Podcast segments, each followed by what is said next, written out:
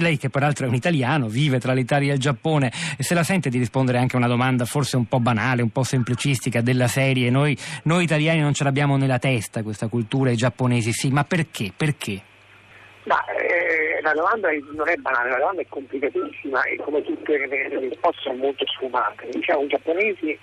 hanno probabilmente più terremoti di noi e comunque hanno, si aspettano, nella regione di Tokyo noi ci, ci si aspetta un terremoto di, di, di, come quello che non ha colpito la, la zona di Fukushima nel duemilaundici nei prossimi anni. Quindi devono assolutamente fare prevenzione, sono in qualche maniera facilitati dal fatto che le singole abitazioni sono per esempio in legno piuttosto che in pietra e vengono rinnovate più spesso, però è chiaro, ogni volta che costruiscono una nuova abitazione una ristruttura o ristrutturano di meno, ma comunque sono eh, fatte enormemente sismiche, cioè sono su strutture flottanti in maniera che appunto questa struttura possa galleggiare, sono rinforzi trasversali, le, le croci di Sant'Andrea, le croci diagonali che tendono a tenere i supporti trasversali salverebbero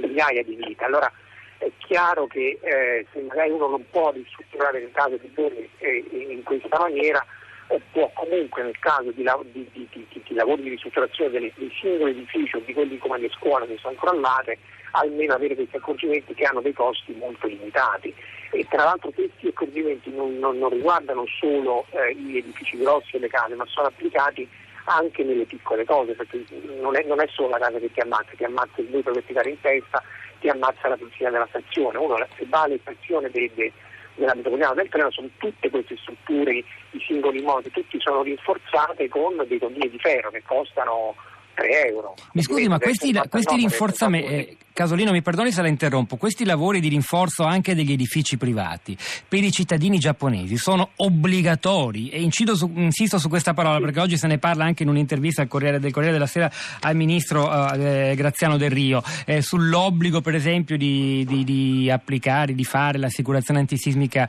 eh, delle proprie case, obbligo che oggi non esiste. In realtà il governo segue, perseguirà un'altra strada probabilmente, dice Del Rio, non non quella dell'obbligo ma dei forti, fortissimi sconti fiscali, anche se però questo significa lasciare un po' tutto alla libera scelta delle persone. In Giappone come funziona? Ma in Giappone è obbligatorio ed è scontato, cioè se io costruisco la casa, la, le case appunto sempre in legno vengono rinnovate ogni venti trenta anni perché il valore è il valore del terreno, non è il valore della casa. Quindi io compro il terreno, ricostruisco la casa e è ovvio che la faccio antisismica, non, non, non verrebbe da